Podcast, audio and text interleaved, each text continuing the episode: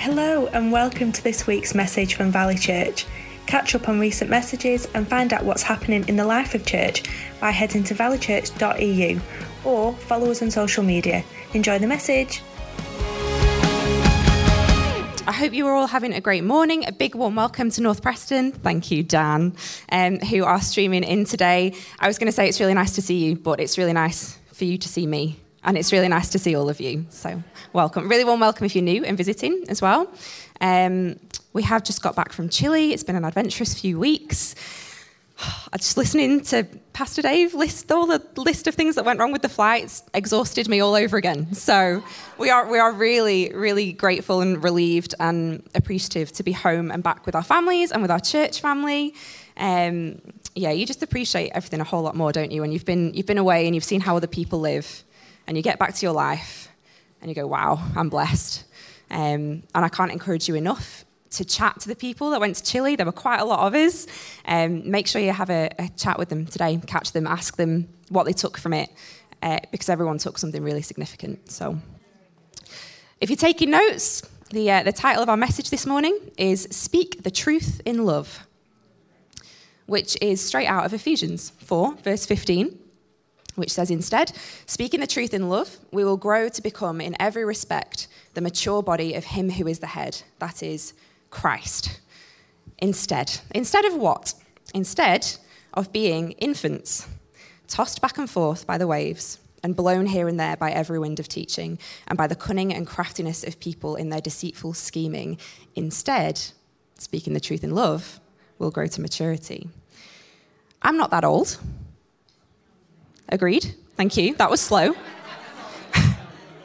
I'm not. I'm not that old yet. So some of you in here are like, yeah, baby, and others are like, no, you're quite old. You turn 30 soon. Um, but I don't feel that old, right? And yet, since I was a child, I, I've watched society change massively. Um, I've watched my own beliefs and values change, even though I've been actively following Jesus the whole time. Until I was 14, you were, uh, you were allowed to smoke inside in the UK. Do you remember that? Um, restaurants, they used to have like smoker seating and non smoker seating as if there was some kind of magical air barrier down the middle of the room, right? Um, when I was 10, flared pants were very much in. When I was 15, they were out forever, never going back. Except now they're back, right? And I can't understand it because honestly, my chief memories of them are of how they would soak the rain up off the pavement and get stuck in my bicycle chain. Not practical at all. Crocs. Everybody apart from my husband hates Crocs. Everybody loves Crocs. I don't know whether I'm coming or going. Social psychologists have looked back at society through history and they have suggested that the development of culture and society over time look a bit like this image that we're going to share with you now, which is a pendulum. Uh, so society is swinging between two major opposing extremes. The pendulum's on its way. Just picture a pendulum. So it swings between two major opposing extremes, and there's a smaller range of like healthy mediums in the middle. Uh, and that's known as Overton's window. It has a, a fancy name and everything. Uh, and those views kind of, that shifts around slightly in the middle, that window. There you go, chaos everywhere, apart from in the middle. And the pendulum can't help its trajectory, right? Back up towards the opposite extreme as it swings away from the first. And we end up in that society tossed back and forth by the waves, blown here and there by every wind of teaching, right? And that doesn't matter too much when it's Crocs. it doesn't matter too much when it's flared jeans. But when it comes to matters of liberty and truth, it really matters. And when we build our foundation, um, the foundation of our life on God and His Word, uh, we don't have to live that way, right? And we're not called to live that way. When we build our life on God's word, the pendulum becomes an anchor. Weighty, immovable, steadfast, no matter what storms rage around it. We're in our series, as Pastor Dave mentioned, titled The Truth Will Set You Free. And today's topic is gender and identity. Now, Pastor Ed mentioned this when he opened our series last week, but in case you missed him saying it, please don't go away offended. If you hear anything that you don't understand or that makes you just feel a bit off, just don't go away offended. Come and speak to any of our pastors about it. Is that okay? Great. I'm going to pray and then we'll get into it. Father God, I thank you that you're here. God, I thank you that you go before us. I thank you for the amazing worship that we've experienced this morning that prepares our hearts to receive your word. Uh, and I pray, God, that as I speak this morning, um, your truth will resound, um, your, your grace will flow, uh, and God, that we would just come to know you and your truth more clearly this morning. Help us, uh, help us to fix our eyes on you. In Jesus' name, Amen. Amen. So, point number one for us this morning is identity.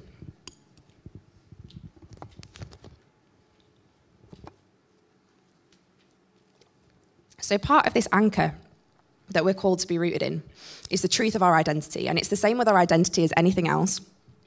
If we're not anchored in God's truth, we're getting swept around by the pendulum of society. And who doesn't want to know who they are, right? Who doesn't want to know who they are? So, my three year old loves this horrendous program. It's only awful because it's weird and boring. Um, it's called Dinosaur Train. I don't know if anybody knows about dinosaurs. Isn't it weird? Dinosaur Train. And the whole premise seems to be that a T Rex egg has somehow ended up in like a, a clutch of pteranodon eggs. And when they all hatch, the pteranodon mum is like, I'll keep you. She adopts a T Rex, basically.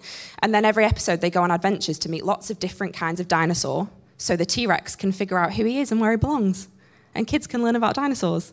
It's, yeah, it's, it's pretty cute, right? But this poor, this poor little T Rex has no clues to his identity other than what he looks like, what he likes to eat. And then he knows that sometimes dinosaurs grow up to look different than they look when they're little. Um, and so he keeps thinking, you know, that he's found his tribe. He keeps thinking he's found his people. But then he realizes he just can't be sure who he is or where he belongs. And that's just a low budget, and it is a really low budget kids' show. But it paints a frighteningly accurate picture of how people go about trying to figure out who they are, you know? Going from tribe to tribe, seeing if they fit, adopting styles they like, shunning others that might get them rejected. And I think we can smile sympathetically as Christians sometimes, can't we? And go, oh, isn't that sad? But we do it too in churches, don't we? Because identity is the human pursuit. And when we go looking for answers to our identity anywhere other than our Creator, our life can end up looking a bit like our next image this. Imagine your life is like a pencil on paper. Who am I? Follow the line to what your family say. Follow the line to what your friends say. Follow the line to what your school said about you. Follow the line to what your social media says you should be like. Follow your line through all the things that get rewarded in society. Follow the line through your first job, your second job, your third job, and you're in a complete mess. So by the time you get onto the questions of, what am I here for? And am I valuable? You're in too much of a mess to be sure of anything. And this is why it's so messy and frankly so scary for us to join any conversation on the gender, gender and identity debates that are raging in society right now. And I think that's true regardless of the stance that you might take on any of it, because at least the people we're talking to, if not we ourselves, are living in that place of, of mess, right? When I watch the way that people in our society are uh, trying to figure out who they are, I have this image in my head of myself struggling to work a gadget or a piece of machinery, and I take it to bits to try and understand it better, to figure out how it works. But then when I want it to function, all I have is this mess of broken parts. So I try and put that back together as I see fit, and it's just never going to work, is it? It's never going to work unless I've got an instruction manual unless there's some place I can go to figure out what parts I'm made of, how they fit together, and what I'm for. Why would we go anywhere other than our Creator to figure out who we are and how we work? He's given us an instruction manual called the Bible so that we don't have to guess. And when we go to Him first, our lives represented in pencil and paper look like this. God's at the center, and his truths radiate out and make perfect sense of everything. When we're struggling with who we are, we need to remember whose we are. Yeah? Galatians 4, verse 7 in the Passion Translation says, We're no longer living like slaves under the law, but we enjoy being God's very own sons and daughters. And because we are His, we can access everything our Father has, for we are heirs of God through Jesus the Messiah. If we want to live in that place where we're anchored, content, knowing who we are and what we're for, we first have to submit to Him and trust Him. Yeah? And that can be difficult in a world where we're used to being let down or taken advantage of. But we don't need to stay the victims of those experiences. We can bring them to God and let Him deal with them, and it leads to redemption and transformation. Not always overnight. Caveat detangling that mess and healing hurts, it's a journey that we commit to. And if you're stuck on any of that, if you're wrestling with what the Bible says and whether you can trust it, I, I would love to encourage you to go back and listen to Pastor Ed's message from last Sunday morning. He covers it really well. If you've not heard it, you can get it on podcast. Go do that. Is that good? Awesome. Our next point this morning is truth. So, when we've put our identity in the anchor of God's word and decided to be secured in that rather than blown around on the winds of popular culture, what is the truth when it comes to gender and identity? Let's turn to page one of our instruction manual, which says about the most controversial thing it's possible to say at the minute in the West. Genesis chapter 1, verse 27. So God created mankind in his own image. In the image of God, he created them. Male and female, he created them. There are men and women. They're not the same. That's how God designed it. All of creation reflects it. In Genesis 2, verse 18, the Lord God said, It is not good for the man to be alone. I will make a helper suitable for him. Ladies, what a compliment. God looked at man, alone in creation, and went, Nope, that won't, that won't work and made women. We're vital, we're needed, and we weren't just an afterthought. And you know, it's not like God didn't realize that it wasn't good for man to be alone until he saw him standing there. He makes that statement for our benefit. It's his design. He knew from the beginning that man wouldn't be alone. He knew from the beginning that the best reflection of himself, which is what we are, his image, would be distinctly individual persons who join together to become one. Throughout the Bible, God reveals himself as being one in three distinct persons, each of whom are completely God. Matthew 28 19 says, Go therefore and make disciples of all nations, baptizing them in the name of the Father, the Son, and the Holy Spirit. Each of these persons who are completely God exist in perfect harmony. They have their own roles and functions, as well as a hierarchy, which we will get onto in the next point. Genesis chapter 2, verse 24 says, Therefore, a man shall leave his father and his mother and hold fast to his wife, and they shall become one flesh. And this is why marriage between one man and one woman is something that we honor and defend as sacred, because men and women are designed by God to join together in marriage to reflect his image. Yeah?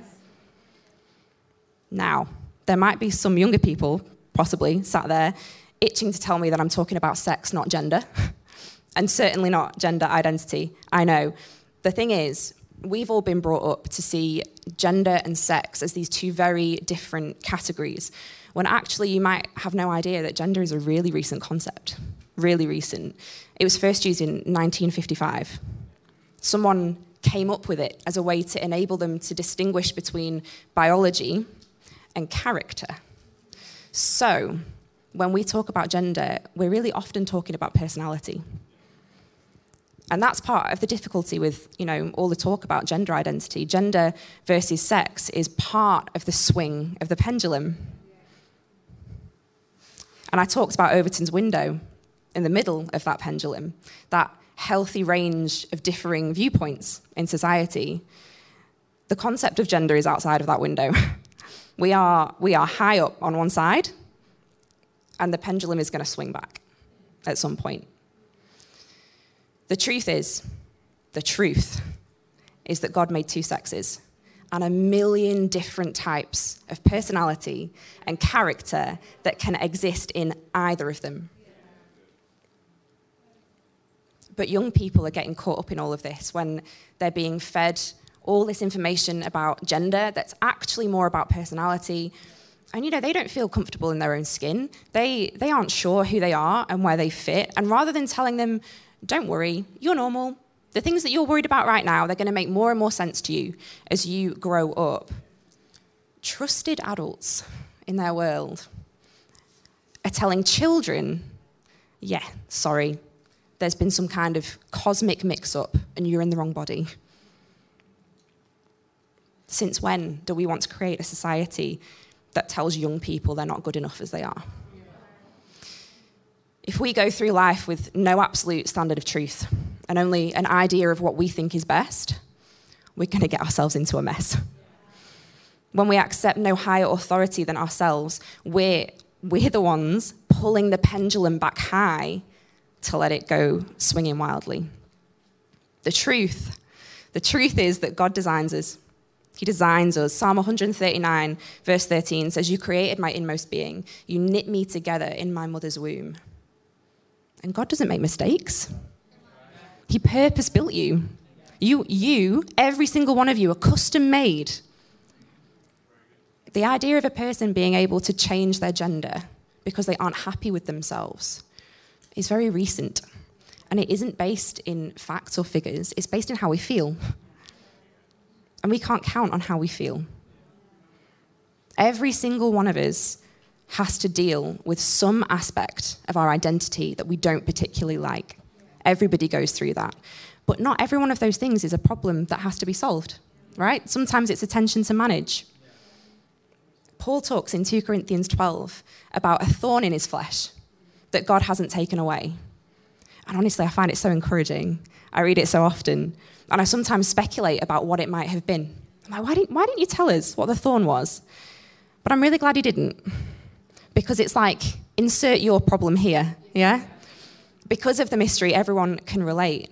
Because of that thorn, we know that when we encounter tensions or problems in our identity, Christ's power can become perfect in it, yeah? In our weakness, he can be strong. In John 8, verses 31 to 32, Jesus said, If you hold to my teaching, you are really my disciples. Then you will know the truth, and the truth will set you free. Practically, holding on to Jesus' teaching and knowing the truth means we've all got some work to do. All of us. Whenever we come up against a problem in our identity, we need to drill down to that, drill down into it, you know, come to terms with it, make sense of it, own it. We can't ever just cover it up and hope that it will go away. It, it won't work, it won't happen. Are there any parts of your identity that you struggle with? Maybe it's gender, maybe it's not. Could be to do with your personality or your background. Hold on to Jesus' teaching, know the truth let it set you free. Our next point this morning is lies.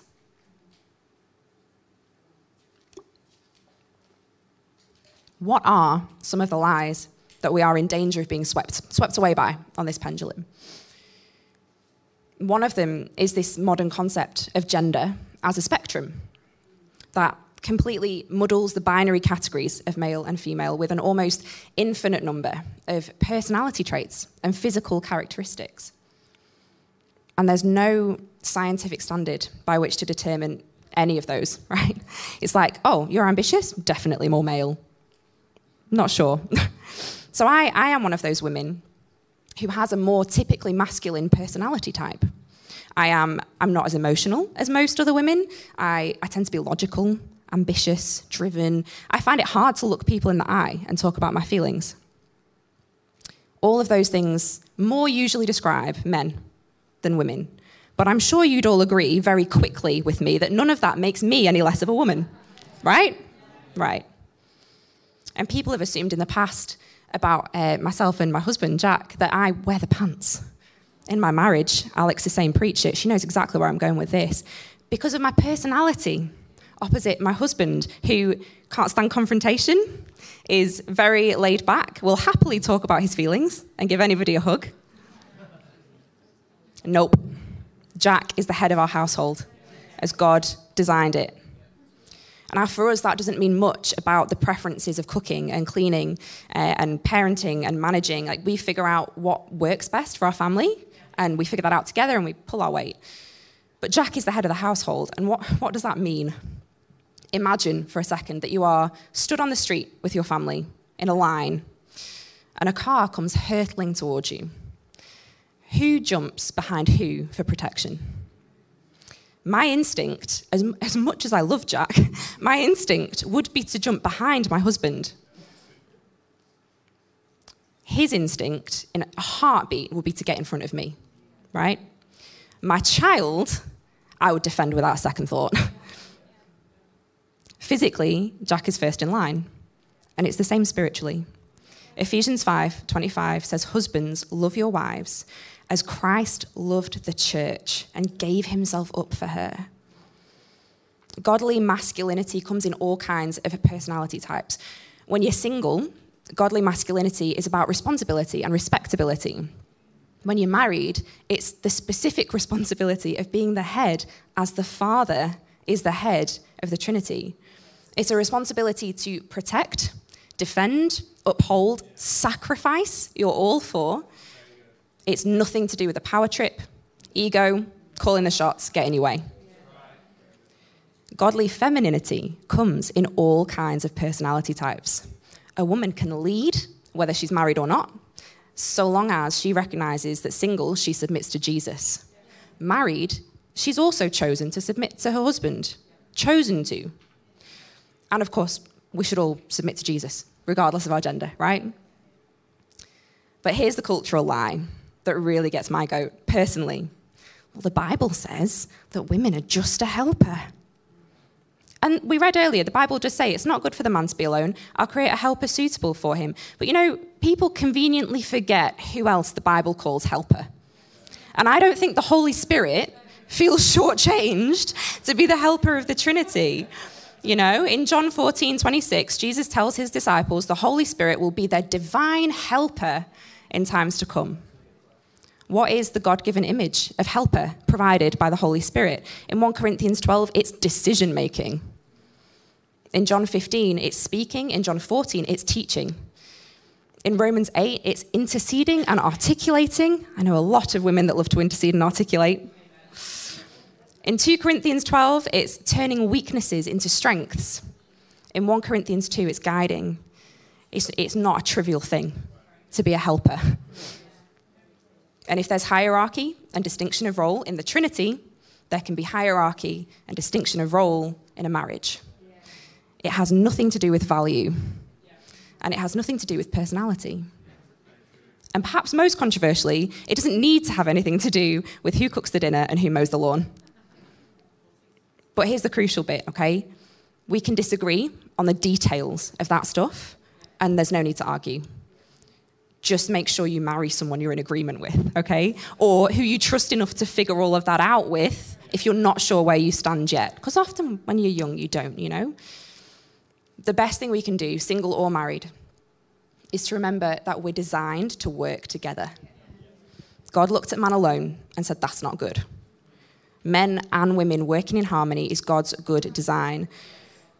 But since the fall, when Adam and Eve tried to take control rather than submit control to God, men and women were stricken with a consequence that has made their relationship difficult sometimes. Amen? God told Eve, Your desire will be for your husband, and he will rule over you. All humans want to be in charge. Yeah? All humans want control. It's just another lie of the enemy that you, whether you're a man or a woman, can be in control.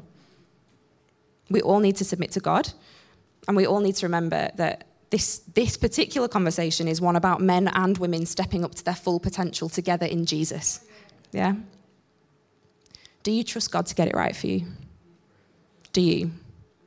Do you trust God to get it right for you? Submit to his design.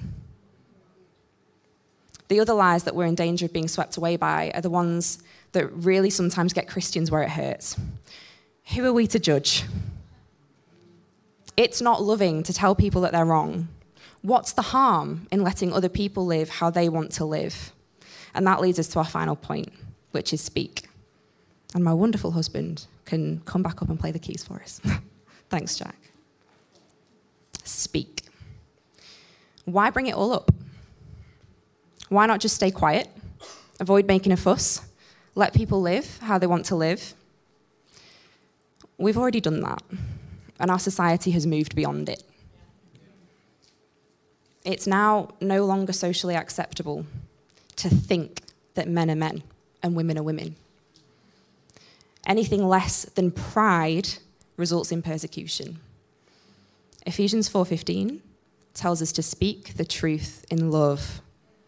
Now the context of that is within the body of believers, like like this, right? As is happening today. And community is key. We need to be a community who speak the truth in love. The truth is the Bible, not our opinion or our feelings. We must speak and not stay silent, and we must do so in love, right? With a pastor's heart. 2 Timothy 2 23 says, Don't have anything to do with foolish and stupid arguments because you know they produce quarrels. So let's not get drawn into debates, but let's absolutely speak the truth in love. The whole chapter of Ephesians 4 is encouraging us towards maturity. It tells us to take our old selves off and put our new selves on. It reminds us that we live by different standards once our faith is in Christ. And it reminds us of all of that gently. Its closing words are Ephesians 4, verses 31 to 32 Get rid of all bitterness, rage, and anger, brawling, and slander, along with every form of malice be kind and compassionate to one another, forgiving each other, just as in Christ God forgave you. It sets the tone for how we're supposed to approach these discussions. And it gives us that very clear direction that we are to be speaking the truth in love so that we can grow into maturity. That's what we're doing today. We're not bitty, bitter. we're not bitter, we're not angry, and we're not slanderous. We're kind, compassionate, and forgiving. But we're speaking. We're speaking the truth in love. And I think it's likely that there are people in here today who really do feel like you're blown here and there and swept away by every wind of teaching. And it might well be gender for you, but it could also be anything else. the truth of God's word is an anchor that will center your life. And the truth of God's word says that you were designed by Him, you are loved by Him, you are forgiven by Him. Jesus says, lose your life for His sake, and you will find it. He laid His life down for your sake, so that there will be nothing standing in the way of you and your Heavenly Father. Have you been getting swept away? A little or a lot? And are you ready to feel anchored again? We're going to pray. We're going to pray together right now.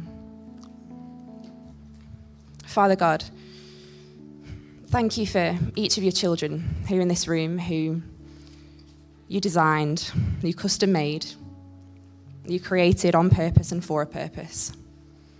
God, you see every heart in the room. You know which ones are at peace and which ones are in turmoil.